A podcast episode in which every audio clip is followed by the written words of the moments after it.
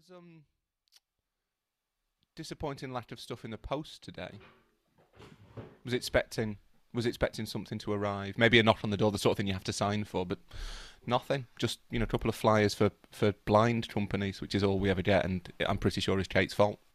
Have you have you checked the the doorstep? Is it not just Yeah, no- been nothing- left not- behind nothing- a plant pot? not by Nothing behind behind the wellies, which I shouldn't reveal, but is our secret hiding place. That's the safe place. Talking of which, I should be I should be getting a um, a DPD delivery of sand because spoiler alert, the son is getting a sand pit for his birthday, and we need bags and bags of sand. And um, so at some point, I might either go and pick up that delivery or just ignore it. But I also got a message from Amazon today saying, unfortunately.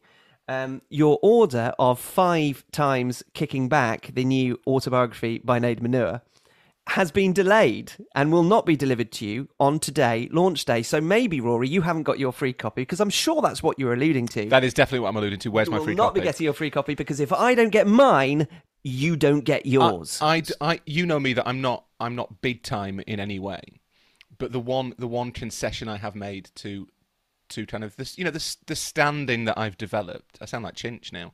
The to the standing I've developed is that I, I basically refuse to pay for football books. They, they should, Yes. they should be given to me. It's, but I have. Do you know what, Hugh? I have read Kicking Back. yes, you've had the PDF copy. Is that not enough? I've read it in PDF. Um, n- no, I don't like reading on a screen. I'm not a Kindle user, um, so it was uncomfortable for me. I stare at a computer enough. I liked the pleasure of reading, which, as you can imagine, with a three and a half month old baby, I do loads of. um, and it's, it's. It, I was Steve. I was surprised by the book because although I knew that with it being Nedum, it would be frank and honest and interesting. But I did worry that Hugh's involvement would make, would make it rubbish. Hugh's involvement would get in the way of the storytelling. I just thought it would it would be very Hugh, and the best thing I can say about about kicking back with Nedum Onuoha is that is that it's not very Hugh, and he's done really well to, to keep himself out of it. Yeah. My, It's, my a, it's a favorite really good book. F- funnily enough, why why didn't you make that the blurb that you submitted for the back cover instead Yes. of what you actually said, which was beautifully written and lovely and a great thought, but Don't very, lie. very, I, very I, I sent you a. I, I sent you a succession of adjectives and said choose the ones you liked the most. That's all I did. The um, but I need to pick. I've got a bone to pick with you about that. You did not tell me that I was being bumped off the front by Ian Wright. Oh, you weren't. I, I never at any point suggested you would be on the front. Oh come on, Ian Wright. Ian They- Wright. In fact, that was that was a, a decision taken out of my hands anyway. by The publishers. I, and who were the publishers? They are Bite Back, and it's available at all good bookstores. RRP twenty pounds, but cut pr- cut price online. I would Rory, rec- much as much as it, it is clearly demoralising for you to have not yet received your copy Mm. and to have been bumped off the front cover. Imagine having to go from the joy of receiving a personalised free copy, as I have in fact already done, Didn't, it didn't require post. That's Don't, why. ru- don't rub it in. Fine. to to flip over the book and to see that there is a uh, a statement of support from a match of the day commentator that isn't me. that isn't hi- that isn't his friend. Who but it? Another Guy match of the day. It is Guy Mowbray. Guy I mean, Mowbray. admittedly, a, a, a, a bigger hitting match of the day commentator, but it would have at night. At least you were asked. The the thing about Guy Mowbray that you need to remember, Steve, is that Guy Mowbray is a respect respected literary reviewer. That there is no, you know, there's no question that Guy Mowbray. I think a lot of he's a bit like the Richard and Judy book club for the for the TikTok generation is Guy Mowbray. So I can see why Hugh's gone down that route, but that is deeply offensive. And I, I, I liked the fact that Hugh's made the leap to author, which does feel a lot like he's parking his tents on my lawn. Um, and and immediately forgotten his friends. I think that's great. Well, I can. We I mean, should we should tell the listeners that Hugh is sitting there wearing sort of horn-rimmed spectacles and and a black polo neck because he now regards himself as some sort of literary giant. Look, the, the main takeaway from this, Rory, is that Hugh has got a book out, and in one way or another, you and I are both incredibly disappointed by it. This is Set Piece Menu, breaking into a hiatus for reasons of financial gain that are not book related on this instance. I'm Hugh Ferris. Joining me are Rory Smith, Chief Soccer Correspondent of the New York Times, and Stephen Wyeth of BT Sport, and kind of match of the day, just lesser than Guy Mowbray. Do you know? I, I, I was always, it's basically the same. If, if I had got a citation for the back cover from some sort of you know, random staff writer at the New York Times. That's the same as asking Steve to do it on behalf of Match of the Day. Um, now, a lot of you who listen don't engage with or have access to social media. It can, after all, be a hive of scum and villainy and Rory Smith. So we start with a little announcement that isn't, again, book related. The live show is back on. Woo! Thank you. I was- uh, at what point do I leave a gap for, for the inevitable reaction? Hence our necessity to break into the hiatus, which is fast becoming so revered that I might have to start writing it with a capital H. Uh, we need to sell tickets. Uh, SPM Live is on Wednesday, the 20th of July. It's part of the Goals Allowed podcast festival. We line up alongside other popular podcasts, such as the Guardian Football Weekly and ones that people listen to. Uh, we'll be at 21 Soho, which sounds very, very, very fancy, and indeed is a very cool comedy venue in central London. Uh, so let's all hope that uh, you find us funny. Um, but the three of us will be joined by a special guest. Uh, more details of who that will be will be announced on the podcast very soon. Um, some housekeeping. If you bought a ticket for the cancelled December show, that is still valid. Congratulations. I don't think many people turfed theirs in, so we're starting at a good level already. If you now cannot make it on Wednesday, the 20th of July at 21 Soho, you can get a refund from where you bought your ticket. And if you haven't got one yet, you can do two things very simply. Either Google Goals Allowed Podcast Festival or head straight to myticket.co.uk. That's myticket.co.uk, the same website as the previous show. You'll see us everywhere on the front page. It's very easy to find us there. Tickets are £24.75. Now, this is a slight, slightly different price point, but you'll notice that it is with the fees included. So it's the same but it's the fees included. So we wanted to make sure upfront exactly you are sure about what you'd be paying. Tickets are £24.75. Uh, we promise, we promise to make it worth your while. It will be a very special night. Uh, for a lot of reasons, we'll be telling you why in more detail over the course of a mini run of pods between now and then. A mini run is deliberately vague. Uh, talking of which, the football today is this Why does the game keep doing things that benefit the big clubs? Reforms, reviews, root and branch whatevers. But one thing that persists throughout is that at the end of all the talk about change, it appears that those who wielded money and influence before it will continue to do so after it. Uh, so that is to come. Um, any thoughts on the fact that we have resurrected the live show, Stephen, Rory? Excited, and it feels like it feels like an upgrade in venue as well. Maybe we should fail to turn up more often. We'll be at the Apollo or That's like Carnegie Hall. Or... My wife, who got a uh, a promotion Wembley. during maternity leave, it's just like when when you're not there, they value you more, and you get bumped up. That's what happened. The I, I am also excited, but mainly because I've now realised that if we're at 21 Soho, then we can probably go out for a really nice meal afterwards. That that strikes me as being the sort of thing that I could definitely get involved with. It sounds like the sort of place that rather than a bottle of beer and a few Kit Kats and crisps, our, our rider, you know, we can, we're we're talking cocktails, aren't we? And, and, and sushi. In Chinch in Chinch's honour, should we go out for a Chinese and spend all of the podcast thinking about what we're going to eat? We absolutely should. In fact, we should take any menu for any potential restaurant that we go into and sit there ruminating over it. That might be one half of the show. The mistake laden final five minutes of the live podcast whilst we peruse the menu. But how many prawn crackers? Um, so, yes, Google Goals Allowed Podcast Festival, or indeed just head straight to myticket.co.uk on the 20th of July as part of the Goals Allowed Podcast Festival. SPM Live uh, is back. Now, you can email the pod at setpiecemenu at gmail.com. No complaints about the live show, please. This is from Alice Allen. Hi, all. Glad to see the live show has been rescheduled. When I told my boyfriend we were going to see the live show of that football podcast I listened to, he responded, Oh, cool. We're going to see Mark Chapman and Micah Richards, etc. I shall have to break the news gently to him. See you soon. That's from Alice. Well, I have to break the news to Rory that he's been reduced to an etc. there. Yeah, that's that's great. Also, to be fair, Micah will basically do anything Oh, right. to, okay. to boost his profile. So, I mean, if you want me to ask him, we can definitely get Micah. We've had, um, by the way, uh, so many lovely emails since our Au revoir episode 267, uh, which it would be far too self indulgent to read out on the podcast. Um, so here's one from Mark Sadian.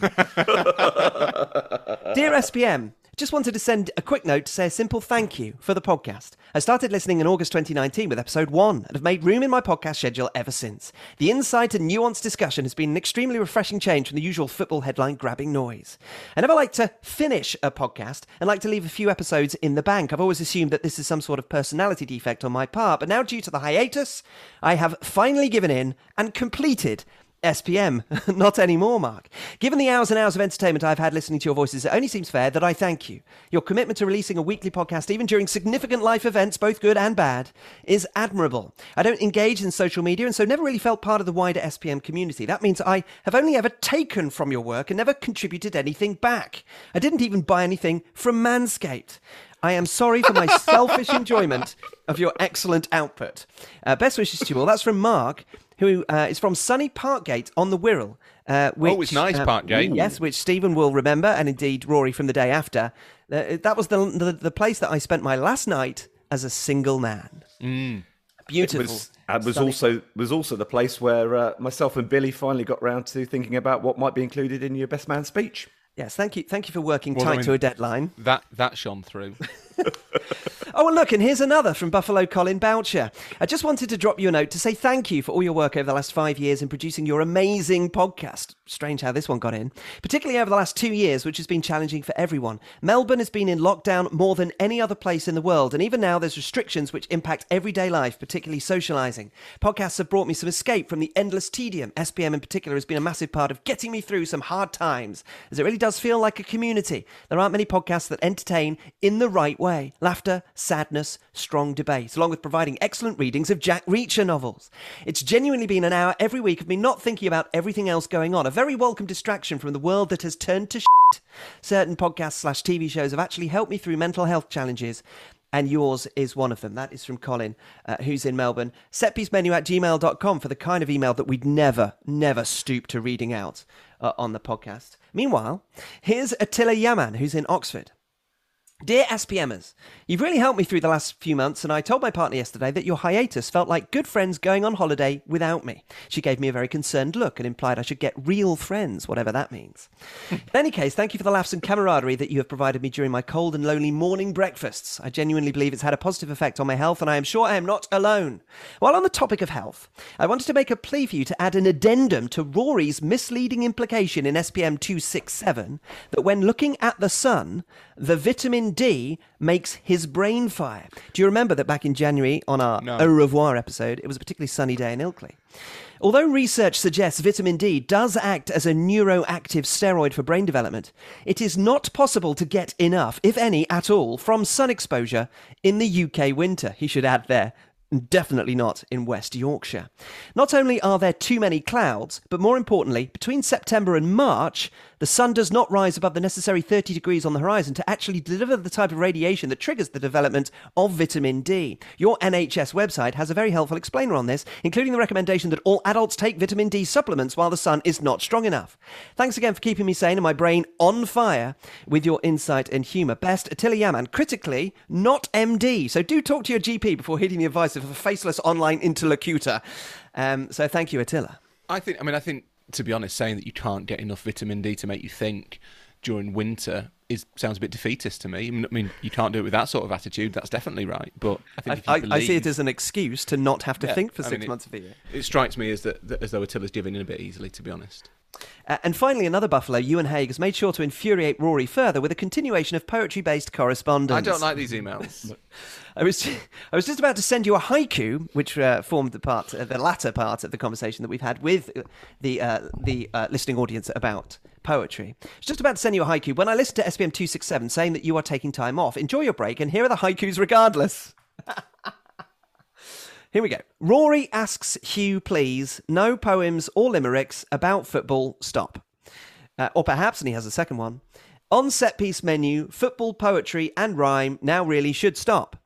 Uh, delighted to have listened to all 267 episodes so far, says Ewan, and thank you for bestowing upon me the honoured status of Buffalo. I also wanted to let you know that my K pop devoted 13 year old daughter was horrified to find that her go to store for IU merch, IU is a K pop singer, if you needed to know, was in fact T Public, where I had also shopped for SPM t shirts. And whatever you may think of the opinions of teenagers, none of them want to buy clothes at the same store as their dad. Mm. Uh, anyway, best wishes to you all and to your families who have always been part of the show. And thank you again for the hours of football discussion and assorted tangential entertainment. Cheers, uh, Ewan. Correspondence of any kind to setpiecemenu at gmail.com. Ewan's haikus sound like they were delivered via Morse code. I mean, I think if we if we're starting to let subpar haikus through, then then we really have to take a long hard look at ourselves, don't we?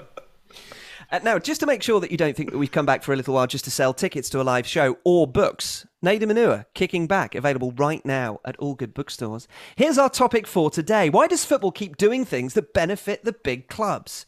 The European Super League snafu was supposed to bring some sort of reckoning to the game's high rollers. It was a dramatic reminder that the majority of those invested in football would not allow those who had invested the most money to further strengthen their position, and indeed coffers. So, why do so many of the decisions made about football's future since seem to favour those who attempted to break away last year? It makes you wonder if it might have been a big power play to get smaller but still significant concessions down the road. Well, here we are down the road. And we're asking why football keeps doing things that benefit the big clubs. Here to put some flesh on those bones is Stephen Wyeth. There was an article I read very recently. Uh, I think it was in the immediate aftermath of Liverpool and Chelsea reaching the FA Cup final, uh, having also contested the, the League Cup final, about how few clubs had actually won mm. trophies in England in the last few years. And since 2013, when Wigan won the FA Cup and Swansea won the League Cup, there have been 27 and soon to be 28 more trophies distributed. And they have been shared between only six clubs. Manchester City have won 11 of them, with very probably a 12th to come. And Leicester, really, the only other outlier. The, the other five clubs are the five clubs you would expect to win trophies. And it it just feels increasingly as though football at an elite level is taking place for the benefit of a cabal of clubs and and the rest are just sort of bit part players minor characters in the in the drama which for some is fine look you know just being in the premier league for example is a, is a wonderful achievement for a vast majority of the clubs that that contest Premier League fixtures from from one week to the next. But it does feel as though if we can't stop doing things like expanding the Champions League, which benefits the bigger clubs, and increasing the number of substitutes permissible to five from three, which, whatever Jurgen Klopp might think, benefits the bigger clubs, then we are going to continue to head in that direction of travel. And I think one or two, maybe a few more, might start to just find that a little bit tedious. I'm going to ignore Steve's very obvious baiting about five substitutes, which I, he knows I don't agree with him on. Um, but b- broadly, he is right. He that that a lot of a lot of decisions that are made are done with the with the interest of the big clubs at their very centre, and even the ones that aren't are certainly not made to negatively impact the big clubs. There's no question about that. And I think you have to assume that football as a kind of executive industry is enthralled to its biggest brands, and we know who they are. There's the there's the six probably in the Premier League, although I think within those six there's some that are more powerful than others. There's what two plus one in Spain, one plus two in Italy, one in France, one or two maybe in Germany. Those clubs are the ones who have the have the loudest voices at the table. They have a power base at UEFA that means that UEFA won't act against their interests and will often act in their interests. They dominate the European Clubs Association, which is the, the body that in theory should protect everybody else, should should speak with one voice for the interest of the majority of clubs, but that they have and this is it, it's it's one of those things that's quite boring on one level, but it's quite it's quite interesting on another that how this very small group of teams have managed to to convince the ECA and everybody else that what's what's good for the big boys is good for everybody else is actually quite sort of smart in a Machiavellian way. Uh, you have the European Leagues Association that re- that represents the um, the leads themselves, but the leads are dominated by the big teams within those leads. So the, the sort of lead bodies are dominated by the big teams, or the interest of the big teams. The whole thing is arranged in such a way that the big clubs get what they want pretty much all of the time, and there's no one to to counteract it. There's no there's no one to contradict what the, what they're saying, and that that is the issue that there is no voice for everybody else. Yeah, it, it, it's that that myth that they're able to perpetuate about the idea that say, well, you know, without Real Madrid and Barcelona, Spanish football is nothing. Well, mm. the world didn't stop spinning on its axis when Atletico Madrid won La Liga or previously Valencia. There is room for other teams to enjoy success, and and as has been demonstrated in England with the, the growing support, certainly you know where we live in Manchester for Manchester City, is that if another club does emerge and start contesting at the top of the table, then interest in them will expand. And it may dwindle in one or two other clubs, but there will still be the the level of interest that the league as a whole craves. Just because Manchester United are in a bit of a dip doesn't mean they are completely forgotten about. People stop writing stories about Manchester United. They're still a big club. The onus on them is now to come back and try and compete with one or two who've taken their place. But that, so it, it's this idea that that the clubs sell that they need to be big in order for the league and the game to be a success and that is patently not true as has been demonstrated so the yeah the that's the that's the myth that football buys into as a whole is that football is popular because the big clubs are strong that mm. what we all want as fans is teams of superstars riding roughshod over over everybody else 36 weeks of the year, and then for four of them or whatever, they all play each other, and it's all incredibly dramatic. That it's kind of super Sundayitis. That's what we have. We we we have been led to believe that football is at its best when the meetings of the giants carry the most weight, and everything is kind of designed to ensure that that remains in place. And because of self interest, obviously you can see why the big clubs feel that and why they want to perpetuate that. And to an extent, you can you can see why everybody else has fallen for it. And I do think that's the right that's the right terminology. That it's it's a trick that has been played. It is wool that has been pulled over people's eyes. Because football has, for the last 20, 25 years, been through this enormous global boom where it has become this this cultural and social phenomenon, and it's done that on the back of incredible fan bases for Manchester United and Real Madrid and AC Milan and Liverpool and Chelsea and whoever else, all around the world and so that you look at that and you think, well, what's really important for the health of the sport as a whole is that these big clubs are able to be as big as possible because they will then carry everybody with them. And so, if, if you look in Germany, for a long time, the logic of the DFL, the the, the body that runs runs the Bundesliga, their logic, genuine. Christian Seifert, the former chief executive or president or whatever it was, said this time and time again on the record. Their logic was that Bayern Munich basically functioned as a as a kind of walking advertising hoarding mm. for the Bundesliga. Yeah, an ambassador. Yeah, that it was yeah. it was a way of of Bayern succeeding in, in the Champions League was crucial for the health of German football because what happened was that people watched Bayern and thought, oh, they're good. I wonder if the other German teams are good. It is vaguely theoretically possible that that happened, but but I'm not sure it did, to be perfectly honest. Having Bayern in the Bundesliga would have increased the television value of the Bundesliga rights, no mm. question. And but Bayern doing well in Europe would have probably had some sort of measurable financial impact on how much the, the Bundesliga could sell its TV rights for. And helps them secure their four Champions League spots by, by Bayern running deep in the Champions League. Yeah. It, it and, keeps the coefficient high, yeah. And that then means that occasionally you might get a Dortmund get into mm. the final, or a Schalke get into the semi-finals, or, or whatever, that, or RB Leipzig get into the semi-finals. You know, that there is an there is an argument that the rising tide lifts all boats, and what drives the rising tide is is the the big I don't know ferry at the front, and that's Bayern Munich. But that is is such a basic reading of of all of those facts. You can see why football has has chosen to see to read it like that because you can build a coherent logic mm. around it.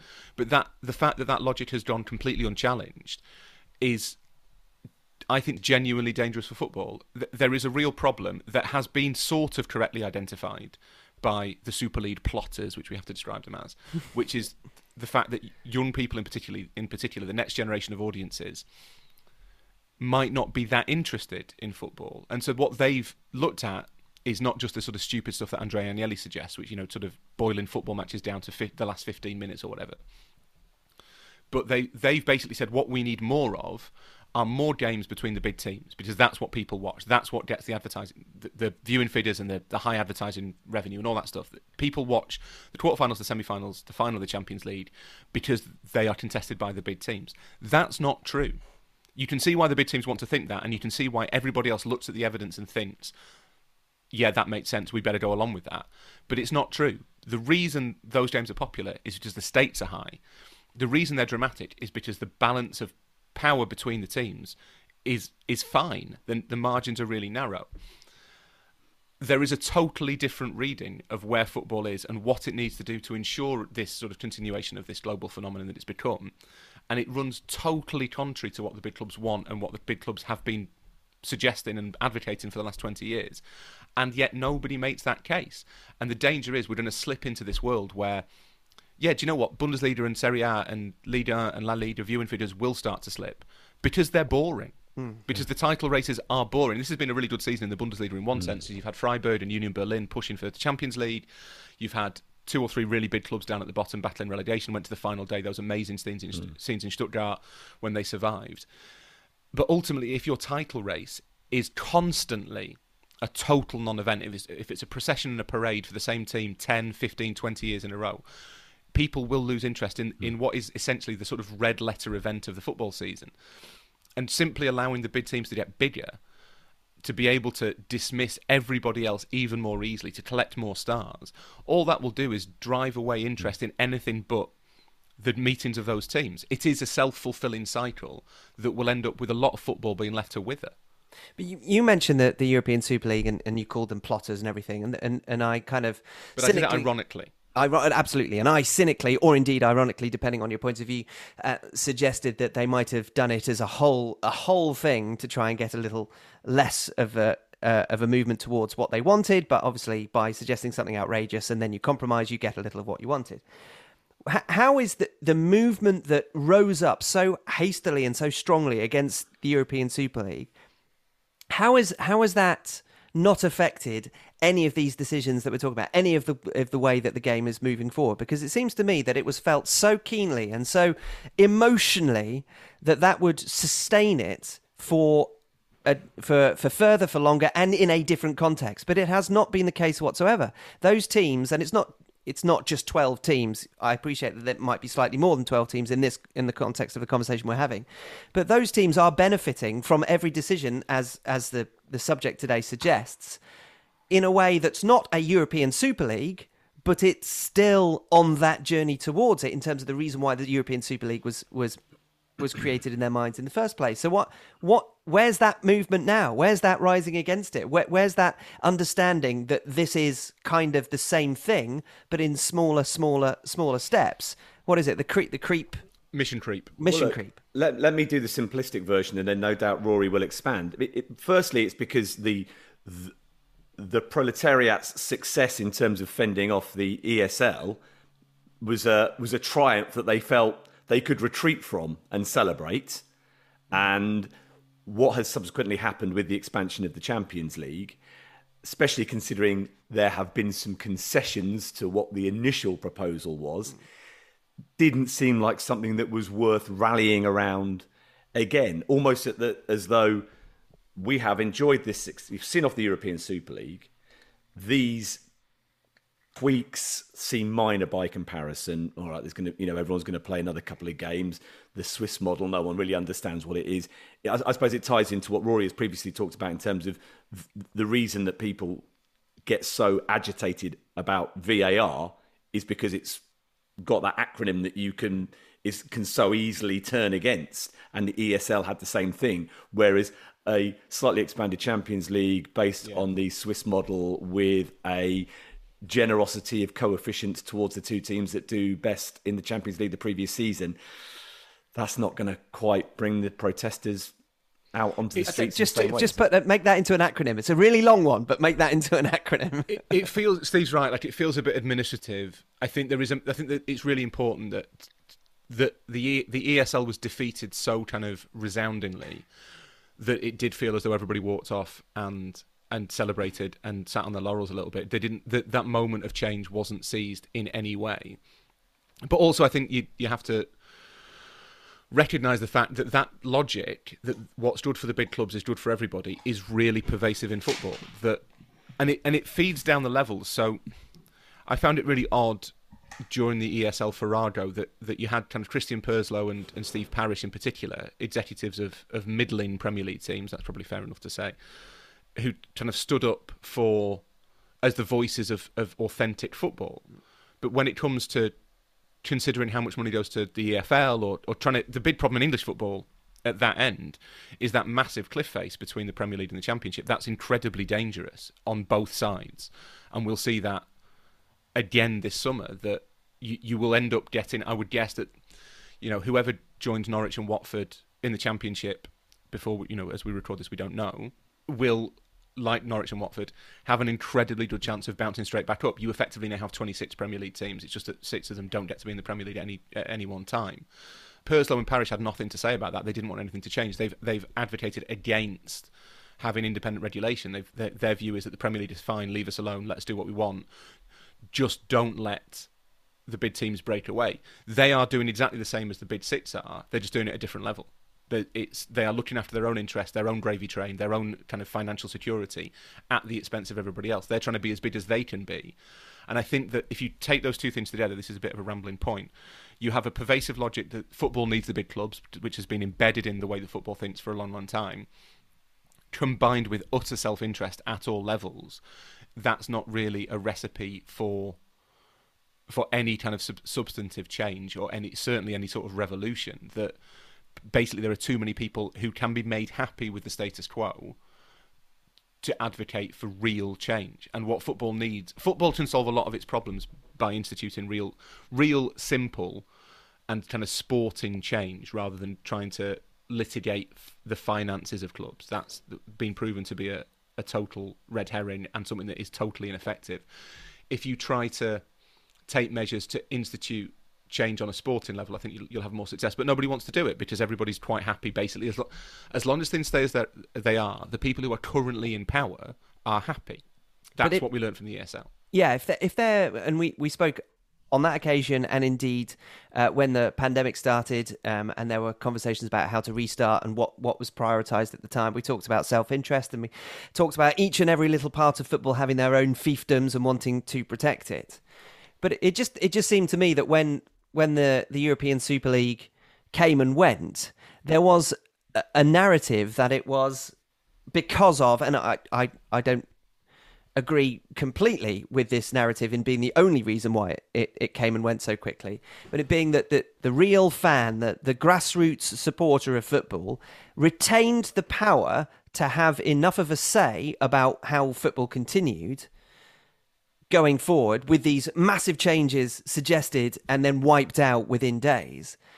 That it just felt to me that that was enough of a strong advocation for something different that there would be an understanding from within that body, whether it's Gary Neville or, or, or somebody else, that they would all also be able to. And, and I appreciate the fan led review was something that came out of that, and that and that's another conversation about how that might be instituted going forward and whether it's the right idea or not. But just in principle, the noise, the voices, it's just gone so deathly quiet when these changes that are happening are a small version of what the European Super League represented. Yeah, and this is a really easy, cheap line, but you can make a case that there is already a European Super League. And what we are seeing basically is that th- there are, I don't know, 10, 12, 14 teams in the European Super League. And every weekend they get a warm up match before the real business of the European Super League begins. Because ultimately, no, you know, Ajax getting to the semi finals of the Champions League is a total outlier. There is Villarreal have done it this year. Th- those teams are occasionally tolerated as as outsiders and freaks of nature, effectively. But you know, the bulk of the semi-finals, quarter-finals, it, you, you, can name six of the clubs that will make the, the, the quarter-finals unless they run into each other because of some kind mm. of accident of of the vicissitudes of fate or whatever. You can make the case that that has already existed, and I think there is a complacency. And Steve touched on this. There is a complacency amongst fans that we we have accepted the way things are, and you then get this mixture. I, I don't know if I can express this quite right, but the fans of the big clubs ultimately might know that their clubs are acting against the broader interest of football, but that that that will stop short in most cases from people acting against the interest of their own club. They, that criticism that we saw around the ESL in those few days was very much the outlier. No one, no Chelsea fan is, done, is going to go take to the streets because there might be a fifth place in the prem, in the Champions League for a Right, Premier League yeah. team. That's not in. That doesn't meet that bar. And the fans of the other clubs will object of everybody else will object on a on a fundamental level to, to what the big clubs are doing. But ultimately, if if as we've seen at Newcastle and a while ago at City, ultimately what those clubs want, what those fans want, I think, and this isn't meant to be a criticism particularly, is they don't want to break up the cartel.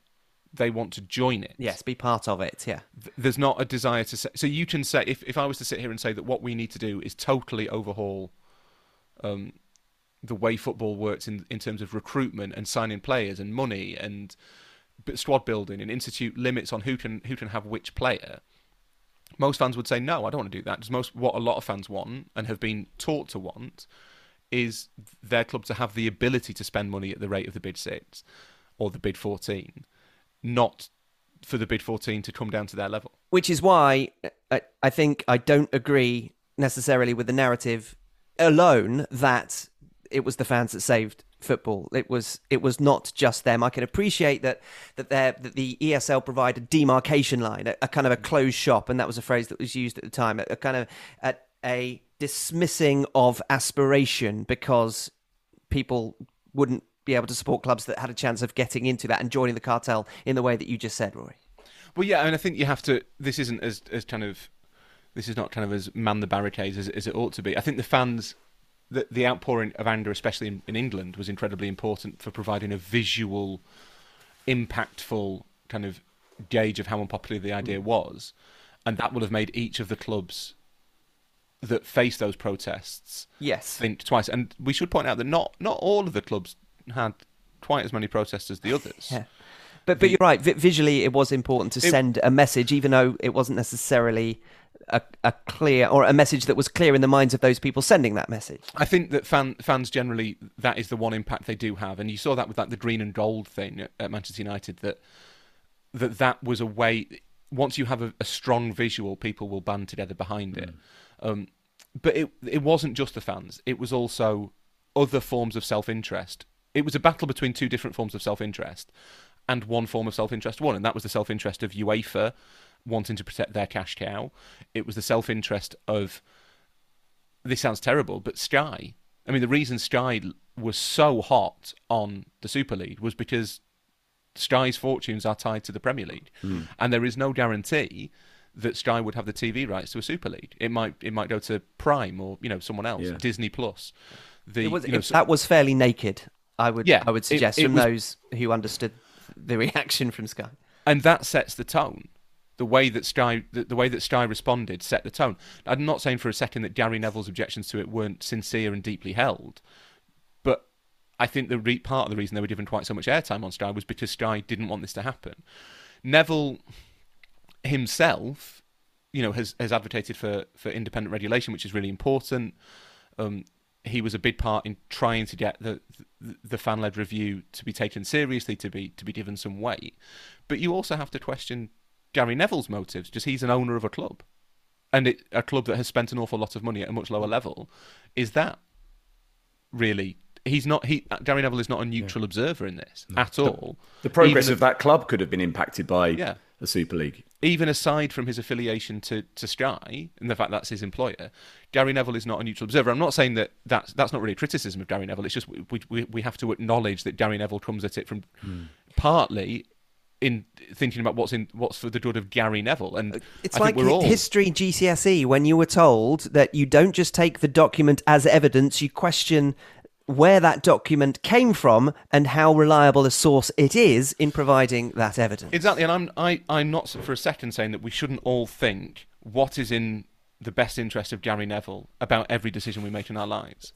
But I, I think to pretend that, that what happened was that the people spoke with one voice and that and it was a kind of popular coup is, is just not right. It was one set of entrenched interests overcame another set of entrenched interests for the time being. and that is why I think perhaps it has been a non an unsustainable voice because it was in essence more fractured than it might have uh, appeared at the time. And Well, therefore it's- it's... hard to sustain it because it isn't a unified voice and therefore it doesn't have that kind of momentum to take it through into these smaller as we said more more administrative issues that are being faced each and every week. And what you what you ultimately have is is the people who objected most strongly and most visually impactfully were the fans of the clubs involved in England, most of the clubs involved in England, and ultimately they will not do. If you said to a Liverpool, you know, Liverpool fans or or Arsenal fans or Manchester United fans who were furious about the ESL, if you said, okay, look, this is a great starting point, you've done really well here.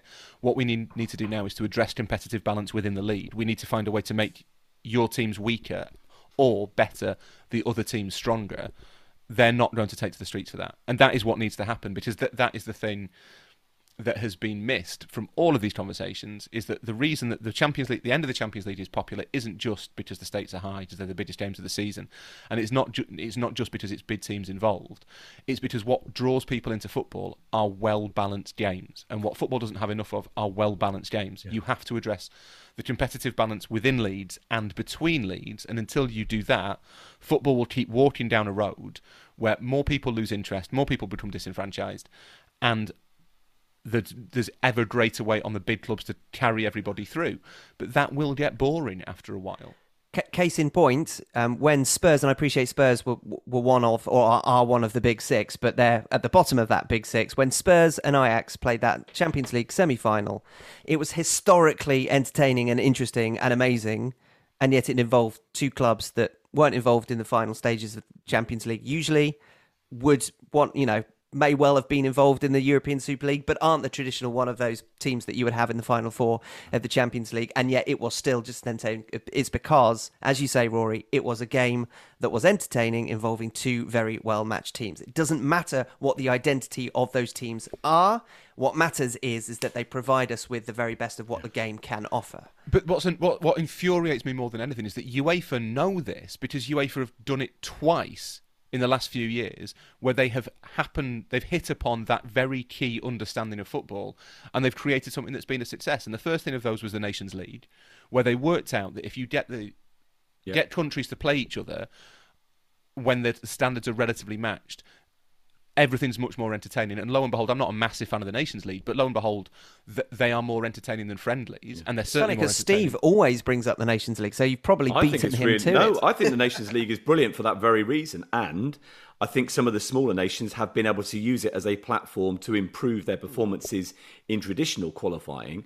Because rather than playing ten games a year that they have absolutely no chance of winning, they've now started playing a handful of games, which give them an opportunity hmm. to have a morale boosting victory, to work tactically towards improvements, and that has been reflected by a a sense that they don't have to be anxious about qualif- getting drubbings in qualifying because they've got a nations league around the corner where they're going to be having these opportunities to to improve their their world ranking by playing more games against teams that they are they are better balanced with. And presumably, I think they get coefficient points as well, which helps with Yeah, exactly. with qualification and stuff. And the other example is the Conference League, which everyone in England certainly laughed at when it was first launched, Yeah. but has proved certainly among the teams in it to be incredibly popular, including Leicester, who would have you, you would have almost expected to treat it as a as you know, as, as Stoke used to treat Europe as an unwanted inconvenience of about the real business of finishing ninth in the Premier Bren- League. Yeah, but Brendan Rodgers said after they were dumped out of the Europa League and, and put down one competition, he said he didn't know what it was, what it was called, or how, you know what to prepare for. So even even at the beginning of their journey in the Europa Conference League, it was it was still uh, some, something of risible quality to Brendan Rodgers. I think it's a real But shame they called it, the Europa Conference League. I think that's that that is the one massive criticism In this make, country, but- conference has a has a meaning that it Yeah. it won't do necessarily elsewhere. Yeah, it doesn't. But also, it should, presumably, it's, it's totally meaningless to everybody else. I mean, why, why on earth would you call it the Europa Conference League? Just call it call it the UEFA Cup. Do you know what Well, I mean? why- Just- or did- the UEFA you- Trophy. Didn't you? uh, Was it you that suggested that- UEFA Vars. sorry, sorry, Steve. Uh, didn't I think you came up with the idea that actually what they should have done is sort of almost like have a split the Europa, expand the Europa League, but split it into East and West. Yeah, almost have it like as a two conf- conference Europa League, and then you know join them together in the latter stages. You know, whether The, the American model, Stephen. Yeah. Are you supporting the I- I American? think I think that would have worked really well actually because you'd, Yeah. have, you'd have ended up with the same number of teams, the same level of interest and and competition, but y- y- the the, the pathways would have just been y- y- you know the, taking some of the travel out of it and, and I think given- it's a- I think just on this point, and, it, and, and it's pie in the sky. But East and West, bearing in mind that you, you want two relatively well matched conferences, so that when you get to the final, you've got one East, one West, and it might be that the West always wins. Maybe do it North South. Split Germany halfway Yeah. down. so Bayern are in the south, but all the Premier League teams are in the north. We're not being ambitious enough. Could we not have had north, central, and south? Okay, so or can we have a hexagon? Yeah, no, but there's but Just Greece in the bottom line. regardless of your nonsense, Ferris, the um, the conference leaders proved that you can just invent a competition out of thin air, have it met with total sort of risible dismissal, and nine months later have Jose Mourinho crying about it. Do you know what I mean? Like it is like w- we we give these competitions meaning. They mean what we want them to mean. If we take them seriously, they are serious. And what makes for good viewing, what makes for compelling games, are not necessarily the identity of the teams. It's the the balance of ability between those teams. So Slavia Prague against um, Feyenoord does not sound like a classic Champions League tie, but it was a it was a thrilling home and away matchup between two teams who were basically as good as each other. And now Feyenoord have got a European final to look forward to. So I I find the fact that UEFA have managed to to work this out and yet not not sort of manifest it at all in their approach to the Champions League deeply distressing and annoying. Yeah, That's- they might think they might think job's done. That's that's the thing. They've done that, done that. They've kind of ticked that box with the Conference League. It doesn't doesn't need to find its way into their thinking with Yeah. any other competition because they've now done it. And and any criticism that comes their way, they can say, well, look at the Europa Conference League. W- what more do we need to do?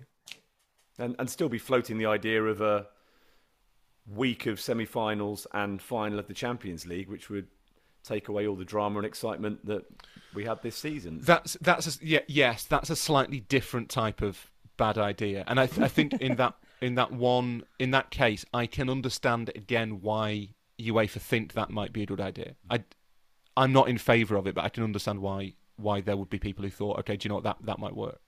Um, we'll we'll finish our conversation with two things. One, one we've mentioned already. Um, the second we haven't, which was on Stephen's original text suggestion. Yes, the WhatsApp group has been fired up once more. Um, it's the five But subs. not the not the one that Not that one. that This that is one. designed to to do Manchester City down or whatever. yeah, the um the the five subs, and also Stephen, we'll do this quickly. First is the the agent regulation because obviously plans. Long talked about Yeah. plans to try and regulate agents and trying to cap the amount that they would earn haven't been put in place yet. They are mooted. They are detailed in some some instances about what would happen. But if you're allowed to pay pay, pay agents, the likes of which Manchester City have paid both the agent and indeed the father of Erling Haaland, um, how how can anybody uh, compete? I pre- appreciate nobody apart from Real Madrid potentially was competing for Haaland anyway. But in other circumstances, if that club has more money to be able to pay the agent and there is no cap on it, then they're always going to be able to get that player. Whatever happens with Kylian Mbappe and what has happened with Erling Haaland is a demonstration that the the transfer system as it is is not fit for purpose in terms of you know equity, you know, being a level playing field. That there is all, all the time that uh, you can have a deal like the like the Haaland deal happen in plain sight. You are going to have the the top players being available only to a very very small group of clubs, and, and I can't understand why you wouldn't get on top of that because not only are those clubs able to to annex off the very best players, they also have the resources, which ties into it a little bit and leads us on to the five sub thing, to have vast squads, both in terms of first team and their youth system, and they are accumulating talent from top to bottom, which could be better distributed and would lead us more, you would feel, to a, a leveler playing field. Well, you you said then, Steve, that it moves on to the five sub thing, so I'll let you perform your own segue. You're, the, the fact that you two, who I consider to be I was straight in there at the deep friends, intelligent, well-educated men are I, d- I supportive don't know about you, the- Stephen, but Rory and I have written books. Yes, and, and very good. And I have read some of Of one of your them. books. Um, that, that you're supportive of the the five subs thing seems to go against everything that you've talked about in relation to other things. I'm not supportive is, of no, it. Yeah, no, no. Supportive is, is too strong. I just don't think I don't think it's fair to say that it's it benefits the big clubs. I think it benefits the big clubs, but I also think it benefits all the other clubs. I think And also, with most of my opinions about football, it's just that I don't really care enough. Yeah, and that's fine. I don't mind if you don't care, but the, the idea that it doesn't disproportionately benefit the big clubs, I can't I can't understand how you've come to that conclusion based on the discussions we've had about everything else. You cannot have, you know, I've done this as a commentator. You can't have a cutaway of the Manchester City bench and go, "My goodness, there's 800 million pounds worth of talent sat right there. That could be useful at the end of the game." And then cut away to Burnley's bench by comparison, and not say that having the use of five substitutes is much more beneficial to Manchester City than it is to Burnley, for example, just blows my it's- mind. It's to me, it's downstream of the of the bigger issue that y- yes, obviously City have better substitutes available than, than Burnley, but they also have a much better they have they have better f- first fourteen available than Burnley. So all that happens is you have a continuation of the imbalance. It doesn't. I don't think City get an advantage from having five subs any more than they do from having three subs. They still have far better players than Burnley. So to me, the it's But it's they're not- getting to use they're getting to use more of those vastly superior players rather than having 11 to 14 much better players than Burnley. Suddenly they're able to use 16 of their much better players than Burnley. And it also the the, the knock-on impact of it is is that it's it's the you want to be trying to discourage these clubs from annexing large numbers of players to holding on to youth talent maybe longer than they would do to have these squads where actually they can't decide who they're submitting as their 25 players because they've got 26 or 27 that would be more than capable of doing a job for them during the season. So it's it's actually going to further restrict the distribution of talent because they can offer first team football to more players now during the course of a season. And, and That it's- where I would agree with you. I think that that's absolutely right.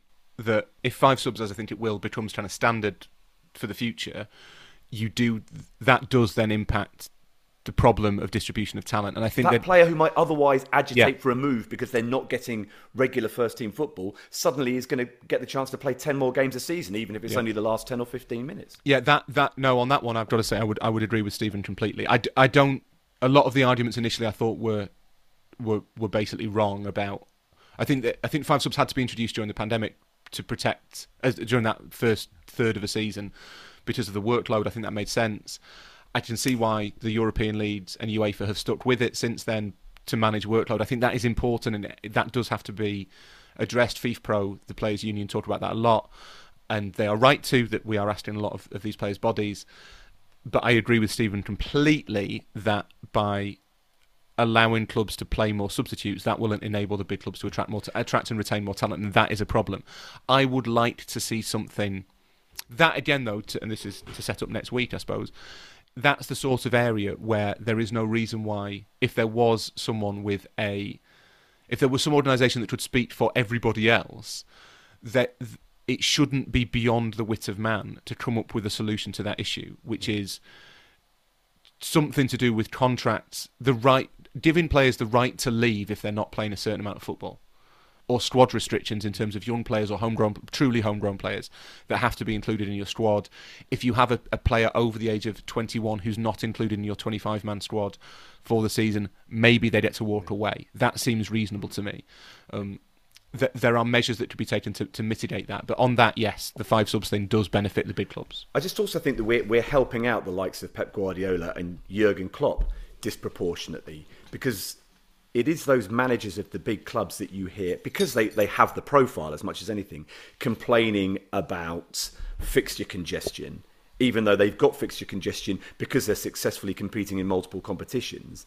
And because they know they're going to be competing in multiple competitions, they are given a free pass in terms of the recruitment that they are, are allowed to make sure they've got two elite players for every position. And then they fail to use those elite players that mm. they've got for every position during the course of the season and complain about the amount of football that Kevin De Bruyne is playing, or Mo Salah is playing, or Sadio Mane is playing, or Raheem Sterling is, is having to play, and it, it, that it just doesn't make any sense to me. You can't you can't say because of all the competitions we're playing in, we need all of these players, and then six months into the season say my players are tired because they've had to play so many games, and when you look well, that's because they've relied on the same core of 14 or 15 players for a majority of those games. They, they, they, they are definitely wanting to have their cake and eat it. But uh, you can understand how that argument has merit within the wider Premier League because the, the the sales of TV rights, as we've spoken about countless times on this podcast, are now not just about the teams, but about those individual superstar global attraction players within those teams. And if people like Pep Guardiola and, and Jurgen Klopp are saying, well, we're, we're going to have this game, which is going to be live around the world, and I'm going to have to rest Mo Salah because there's not there's only three substitutions so i wasn't able to rest him for 10 15 minutes on all these games which i had a fourth and fifth substitute you can understand that that, that might hold sway in the court of right, we need these players playing as much as possible on television for our global audience because our product suffers if those players have to take the odd game off and be rested when in fact they might not have done if they were if they were afforded the opportunity to come off earlier in other games where they had, had used three substitutes and had two extras. And, and amid a lot of very uncompelling arguments, that's not a bad one, Hugh. But I still think that what you're saying is, is that the managers are effectively wanting somebody else to take responsibility for them rotating their players rather than them taking it themselves? Aren't they, aren't they being paid to make the big, difficult decisions?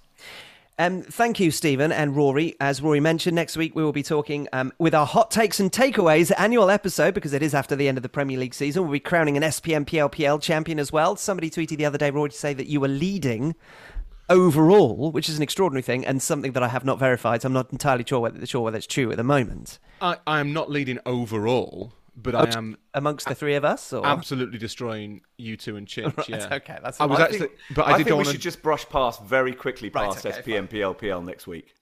I um I did check. Was I saw the same tweet, and I did check, and I was disappointed when I checked my table at quite how bad it is. All right. Like okay, i mean, I, I, it, it's not like I've done really well at all. So it's but you, that all that means is that you lot have done really badly. Last season, it was varying degrees of good.